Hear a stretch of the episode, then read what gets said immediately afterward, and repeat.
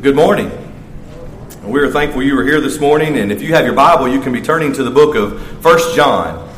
First John, and we'll meet there in just a moment.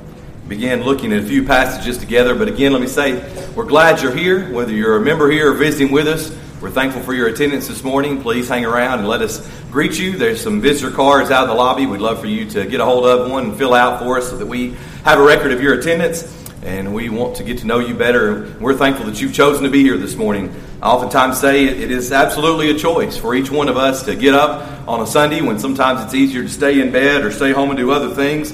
We're thankful that you have chosen to be here. I think this is the first Sunday of the month that uh, we've not had anything going on here special outside of our services here at Soddy between the, the lads to leaders when Mike Horn was here and, and teen singing and homecoming. We've had all kinds of things going on, so uh, we're thankful for just sort of a normal schedule Sunday, uh, and that includes our services this evening. If you'd be back with us again, please plan to uh, be here this evening as we'll assemble together to worship but as well to encourage each other. I was already talking with one good sister this morning that said, I, I was excited to come. I'm happy to be here. And I certainly echo that sentiment, the t- chance we have to worship together, but as well to fellowship together. We're thankful that you are here this morning.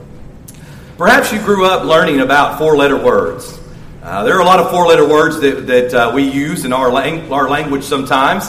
There's probably a, a list of four letter words that uh, your mother or your grandmother told you not to use. Sometimes in our Bible classes and even in our sermons, we discuss things like faith, hope, and love. When you think about hope and love, those are certainly four letter words that we should use, that we should be uh, sharing and participating in and discussing. But there are many other four letter words that maybe your mom or your grandma called curse words that we try to avoid. This morning we want to think about a four letter word. And as you see some pictures roll on the screen, you might think of a four letter word that sometimes comes to mind. And some of these images are ones that are familiar to us. Maybe they bring about certain emotions in you as you maybe recall these situations or things that occurred. And there is a, four letter word that goes along with some of the things that are shared in these pictures or some of the people share in these pictures. Something that we've dealt with a lot throughout not only the course of mankind, but, but even through the course of our history. And this morning we want to take at a four uh, take a look at a four letter word, and that four letter word is hate. Now maybe as you go back in your mind for just a moment at some of those pictures that were rolling on the screen, uh, that is some of the, the the mindset of some of those people. They may have had a life filled with hate. And so they would take that out on a certain group or a particular type of people or, or the belief that they had, and they had a life that was filled with hate. You see, I would submit to you this morning that we live in a society that not only misunderstands, but misapplies the term hate. We understand that when you watch the news or when you interact with people in the community, we sometimes use words that are, that are tossed about. One of those, of course, is love. I did a series on love a, a year or two ago, a, a sermon series on love, and we talk about the fact that, that when I say that I love you, or we say that God loves you, that's not the same thing as when I say, well, I love ice cream or I love hamburgers, right? That's not the same type of love. When we think about the term hate, we need to understand and think about the fact that many people in our world misunderstand and misapply the term hate. But when we think about our country, we've even created a whole genre, if you will, or a whole section of crime that we would call hate crimes. And as you see these charts on the, on the screen here, we're not, we're not going through each one, but, but these charts simply point out that there is even a, a set of crime that we call hate crime. And those are certainly crimes. We would agree those are things that people shouldn't participate in. But we even keep up now and record this idea of a hate crime. And then maybe perhaps you've seen a bumper sticker. Uh, maybe not in this area. We, we call this area of the world the Bible Belt. Maybe you've not seen very many around here, but maybe you've even seen, seen a bumper sticker or a, a sticker of some sort that says that something like this hate is not a family value. I would submit to you this morning that I agree with that statement. Unfortunately, I might disagree with the people who would put this on their car or, or, or, something in their life because as we see around those words there on that sticker, the rainbow color that we oftentimes associate with those that would, would say that any type of sin might be okay or, or certainly the sin of homosexuality is okay. But I would agree with them. I would agree that hate is not a family value. But I would disagree with them on some other things, and that's a kind of what we want to think about this morning. You see, I would say to you this morning that we must understand hate. We must understand hate. And that's what we want to do in our few moments together this morning is try to take a look at not only some earthly definitions, but, but take a look at what the Bible has to say, say so that we can understand hate. Because we cannot, we cannot love as we should without hating some things. We cannot love as we should without hating. And I would even go so far as to say that we must hate the right things in the right way or the wrong things in the right way, depending on how you want to, to use that phrase. It's important that we take a look at that this morning, this term hate, because we do hear it around us. We do hear it on the news or in the news. We do hear it among people that we work with, our family members. And it would be important for us this morning to understand some things about this word hate. Anytime that you're wanting to look at a word, I would suggest that you look at the dictionary definition. But of course, that's not all. We can choose to define things in, in incorrect ways. We want to look at the Bible definition as well.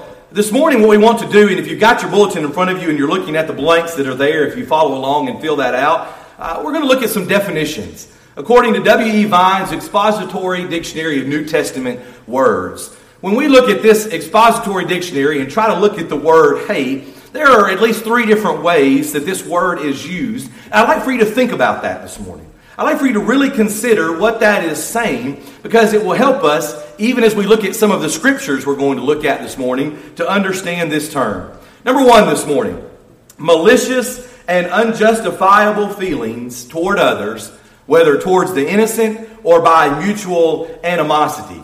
Now, go back in your mind just a few moments ago to those pictures that were on the screen. That's what we're talking about. When you see people who are ready to throw things or, or tear people down or even actually go to the point of killing people for their belief system or something, this is what we're talking about malicious feelings. Malicious and unjustifiable feelings towards others. And in fact, this is condemned. I ask you to turn to 1 John chapter 2 verses 9 through 11. John writes, "He who says he is in the light and hates his brother is in darkness until now. He who loves his brother abides in the light, and there is no cause for stumbling in him. But he who hates his brother, there's our word, is in darkness and walks in darkness and does not know where he is going because the darkness has blinded his eyes.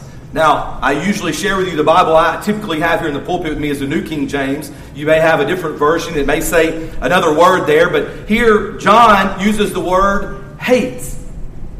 Hates. He who hates his brother is in darkness until now. This type of hate, the first definition this morning, this malicious feelings, it's condemned. We look as well at 1 John chapter 3 and verse 15. John continues on, whoever hates his brother is a murderer. And you know that no murderer has eternal life abiding in him. So, when we use the transitive property, as we sometimes do in our mathematics, and to hate someone is to be a murderer, and to murder means there is no eternal life, if we have hate in our heart, hate in our life, then we are as a murderer. We have no eternal life, and we are in darkness. Not only does it say that there in 1 John chapter 2, but you may recall in 1 John chapter 1 and verse 5, John says that God is light and in him is no darkness at all. So if we hate and we are as a murderer and we have no eternal life, we cannot, plain and simple, we cannot be where God is. We have no hope of eternal life with him if we have this malicious feelings, these malicious feelings or hate towards someone here upon this earth.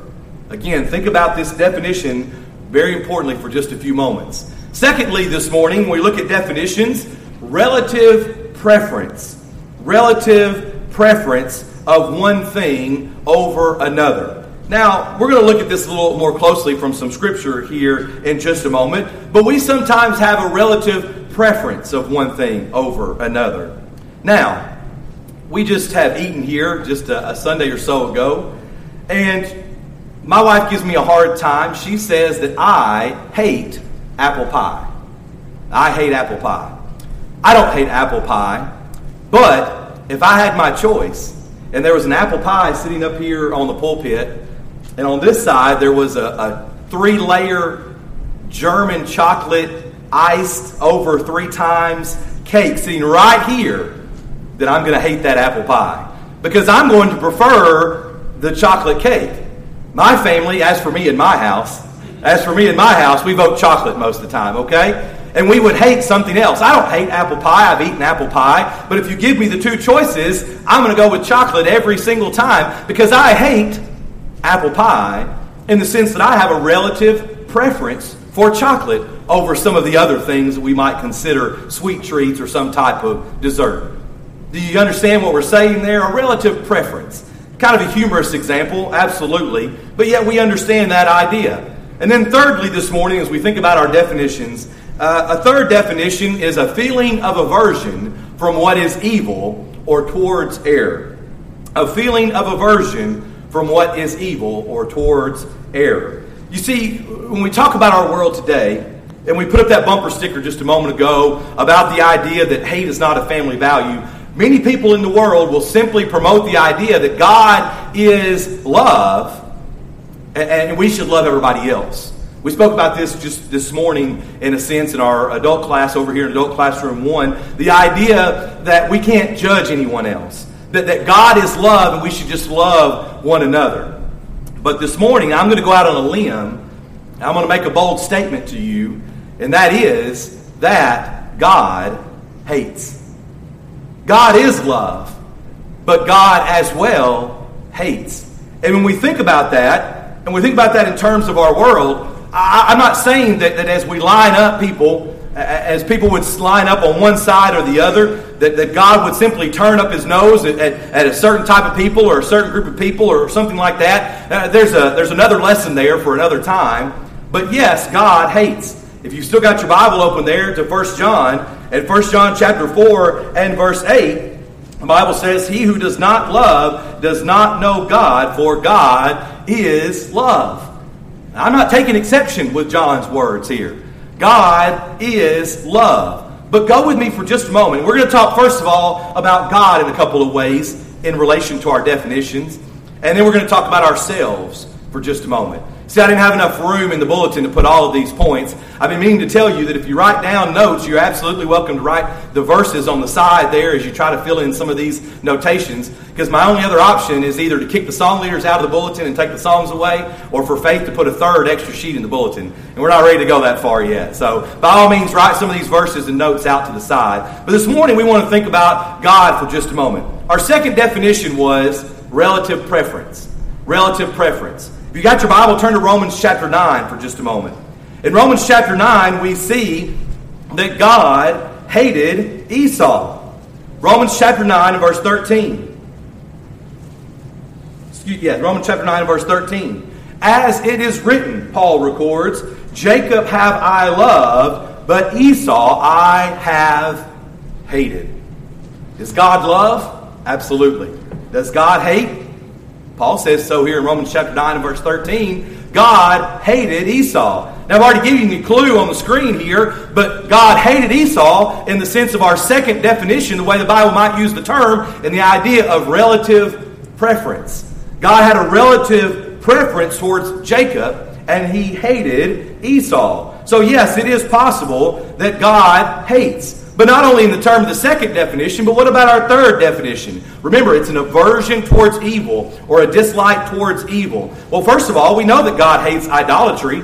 Jeremiah chapter 44 and verses 2 through 5, God says, Thus says the Lord of hosts, the God of Israel, You have seen all the calamity that I have brought on Jerusalem and all the cities of Judah. And behold, this day they are a desolation, and no one dwells in them because because of their wickedness which they have committed to provoke me to anger in that they went to burn incense and to serve other gods whom they did not know they nor you nor your fathers however i have sent to you all my servants the prophets rising early and sending them saying oh Do not do this abominable thing that I hate. Is God love? God absolutely is love. John says so. But God as well hates. Here he shows a dislike towards evil. He says, Do not do this thing that I hate. Do not worship these other idols and these other gods. But as well, we think about the idea in Proverbs chapter 6 of the seven things that God hates. You remember some of those things that are listed together? Proverbs chapter 6 and verses 16 through 19. These six things the Lord hates, yet seven are an abomination to him a proud look, a lying tongue, hands that shed innocent blood, a heart that devises wicked plans, feet that are swift in running to evil, a false witness who speaks lies, and one who sows discord among brethren.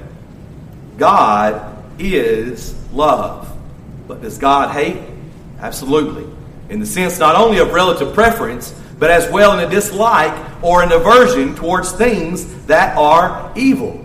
So when we hear people say on the news or, or at protests or rallies or other things that, that God is love, or, or they even use phrases like love is love, I'm not even sure what that means, but God is love, absolutely. But at the same time, God hates. And it was helpful for us this morning to think about God hating in these two different ways, or at least according to these two different, different definitions. But this morning, that's good to know. But this morning, the question is what about us? What about you? And what about me? Are we allowed to hate? The world would tell us no. We're not allowed to hate. We need to love everyone. But what does the Bible have to say? Again, let's think about our second definition. Matthew chapter 6 and verse 24 gives us this idea of relative preference. Jesus says in the Sermon on the Mount, no one can serve two masters. For either he will hate the one, there's our word, he will hate the one and love the other, or else he will be loyal to the one and despise the other. You cannot, you cannot serve God and mammon. We are to have a relative preference toward God. When it comes to hating things, we must hate this idea of earthly things or mammon. We must be careful when it comes to hate how we show that, but at the same time, we do show a relative preference when it comes to what the Bible has to say about hate. Look with me as well at Luke chapter 14 and verses 25 through 26. Excuse me. Luke chapter 14, verses 25 through 26. Luke records for us now great multitudes went with him, and he turned and said to them, If anyone comes to me and does not hate, there's our word, hate his father and mother, wife and children, brother and sisters, yes, and his own life also, he cannot be my disciple. So when we think about this idea of relative preference, one must hate his own family. Now, I'm not advocating that you start scooting away or you drive off and leave someone here this morning because you hate them in that sense. But we understand what Jesus is saying. He says there's a relative preference. We must hate our own family. But not only that, we must hate our own self. We must hate our own life if we're going to be acceptable to God. Yes, Jesus says, and his own life also. If we cannot do that, then we cannot be his disciple. The question this morning is what do you prefer? If hate has to do with relative preference, what do you prefer? Do you prefer yourself first? Do you prefer the earthly things of this life first? Or do you prefer Jesus, a Christian life, following after God? We must hate our family. We must hate ourselves doesn't mean that we avoid them. That doesn't mean we talk negatively about them. It doesn't mean we, we do something in that, that type of sense to our own family or to ourselves. But we must hate in the sense that the Bible uses the term of a relative preference. But then, thirdly, this morning, or in the, from our third definition, when we think about hate, hate is an aversion to what is evil. What about us? Look with me in Psalm 119 and verse 104. Psalm 119 and verse 104. The psalmist here says, Though through your precepts I get understanding, therefore I hate every false way. Do we have to have hate in our lives? Here the psalmist says, Yes. We must hate every false way. Does hate to be a part of our lives? Sounds like it to me. Sounds like it to me in the right sense, the biblical sense. But we must hate every false way. Look with me in 2 Thessalonians chapter 2, verses 10 through 12. 2 Thessalonians chapter 2, verses 10 through 12. Paul writes and says, And with all unrighteousness, deception among those who perish, because they did not receive the love of the truth, that they might be saved. And for this reason, God will send them strong delusion that they should believe the lie, that they all may be condemned who did not believe the truth, but had pleasure in unrighteousness. See, it sounds like to me that, that it does matter what we believe, that we do have to have hate in our life in the sense of what the Bible has to say about it when it comes to this aversion from evil. It makes a difference. That they all may be condemned, verse 12 again, who did not believe the truth, but had pleasure in unrighteousness. We have to believe the truth. It matters what we believe on some things. And when it comes to hate, we have to have an aversion to those things that are evil. We have to love the truth and hate every false way. You see the connection here, the way these things connect to each other? But there's even more passages. Revelation chapter 2 and verse 6. We think about the seven churches of Asia that are mentioned there. Writing to the church at Ephesus, Jesus says, But this you have, that you hate the deeds of the Nicolaitans, which I also hate. So when we hate someone, when we say that we hate something that someone does, and, and others would, would cast stones at us or would say, No, wait a minute, you can't do that. That's wrong. You can't say that you hate something. Here, Jesus says that he hates the deeds that someone in particular does, and we must do the same thing. We talk about loving the sinner, but hating the sin, not approving of the sin I think that's somewhat biblical. We have to be careful how we always practice that and put it into practice. You know, as we think about these, these protests, and so there were pictures of some of those on the screen at the beginning and all. Uh, when we talk about hating every false way, I think we all agree that we should do that. But if you're familiar with the news over the last few years, there's a, a group of people who would call themselves Christians. I believe it's the Westboro Baptist Church, maybe that, that goes around to certain funerals and protests and, and use uh, vulgar words and vulgar terms that we would not approve of. They say they're there on behalf of God, but I don't know that they're exactly showing that the way that God would have it us to show it. We need to disapprove of things that are sinful. We need to speak up on that. We need to hate the deeds of certain people. But there is a right way to do that. We must be careful that we show that, we show the biblical way of hating when we think about the evil things that are going on around us. A couple of other passages from the Psalm Psalm 97 and verse 10, first of all. Psalm 97 and verse 10. The psalmist here says, You who love the Lord hate evil. Imagine him speaking to you right now, this very day. The psalmist standing here in my place me sitting in the, in the rows here with you, in the pews with you, the psalmist says, You who love the Lord hate evil. He preserves the souls of his saints, he delivers them out of the hand of the wicked. Do we hate evil or are we accepting of evil? And yes, I understand sometimes it's very hard to draw that line. I can't stand here this morning and give every single situation to you. I can't answer for every situation that you have in life when you know friends and family members who are caught up in evil things, but we must hate evil. And then Psalm chapter 51 and verse 4, David's psalm of repentance. We know this so well. We know verse 10 so well. Create in me a clean heart, O God, and, and rightfully so. But in verse 4, against you and you only have I sinned and done this evil in your sight, that you may be found just when you speak and blameless when you judge. We must remember as we hate evil and we hate sin, that sin is against God. Sin is simply against God. Why do we not hate sin enough sometimes or in the right way? Well, maybe it's because we don't love God enough. Because if we love God, then we will hate sin because sin is evil and sin is against God. Again, there's a right way to show that. That may be another lesson for another time. But for this morning, we must understand that God hates and we must hate. The world doesn't want to hear that sometimes. And I would ask for you, without the proper time or the proper amount of time this morning in this particular lesson, to go into all the details, as we said just a moment ago, that you use discernment and just, uh, judgment and wisdom as you think about hating evil and hating sin.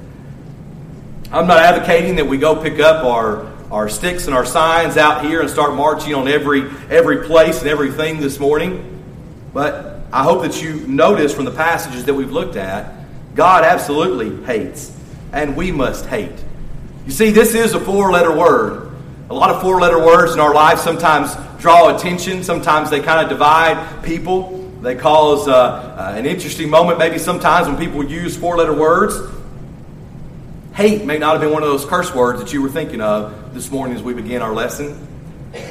It's four letter word, and it's one we must understand. And we must understand what the Bible has to say about hate. This morning, as we conclude our thoughts, we ask for you to consider your life not really necessarily even in conjunction with this idea of hate, but in your relationship with God. We are thankful this morning for God's gospel plan of salvation. We can hear the word as you've had the opportunity to do this morning in our lesson and as well possibly in our Bible class. That we should believe in Christ, that Jesus Christ is the Son of God. We know that we must repent or perish. We have an opportunity this morning, if you are not a Christian, to, you have an opportunity to repent of your sins, to confess before this great uh, audience who has assembled the name of Jesus, that Jesus is the Son of God. You see, there are so many great things that Jesus said. We already looked at some this morning. One of the greatest things is that he said that if we would confess him before men, that he would confess us before his Father. We oftentimes say that the gospel plan of, of salvation culminates, if you will, in being baptized for the forgiveness of your sins, so that the Lord can add you to your add you to His church. That is the point at which we become saved. We know as well that's not where it stops. We must continue to live faithful, even up until the point of death, all throughout our life, whether we live to be 94, 70, 30, 40, whatever age it may be. We must continue to remain faithful to God. Maybe you're here this morning, you're not a child of God. You need to become gospel obedient, follow this simple plan of salvation. Maybe you're here and you've done that already, but you've wandered away. It's possible that someone in this room is struggling with something like hate. That's okay. We can pray for you and with you as well. Maybe there's something else that is amiss in your life. The beauty of being here together is that we can pray for each other and with each other. We don't have to leave this place in the next few moments here wondering about what our eternal place would be if we were to die this very day or this very hour. We're thankful for, to, to God for His plan of salvation, for His second law of pardon, and it's a choice on our behalf. Maybe you're here this morning, you're struggling with hate, maybe it's something else, but it's something that you can choose to change. You can become a follower of Christ, become a part of God's family, and be encouraged by this great body of people who are assembled here together this morning. It's for all those reasons that we'll be singing to encourage you as we stand together and as we sing. All things are ready. Come to the feast. Come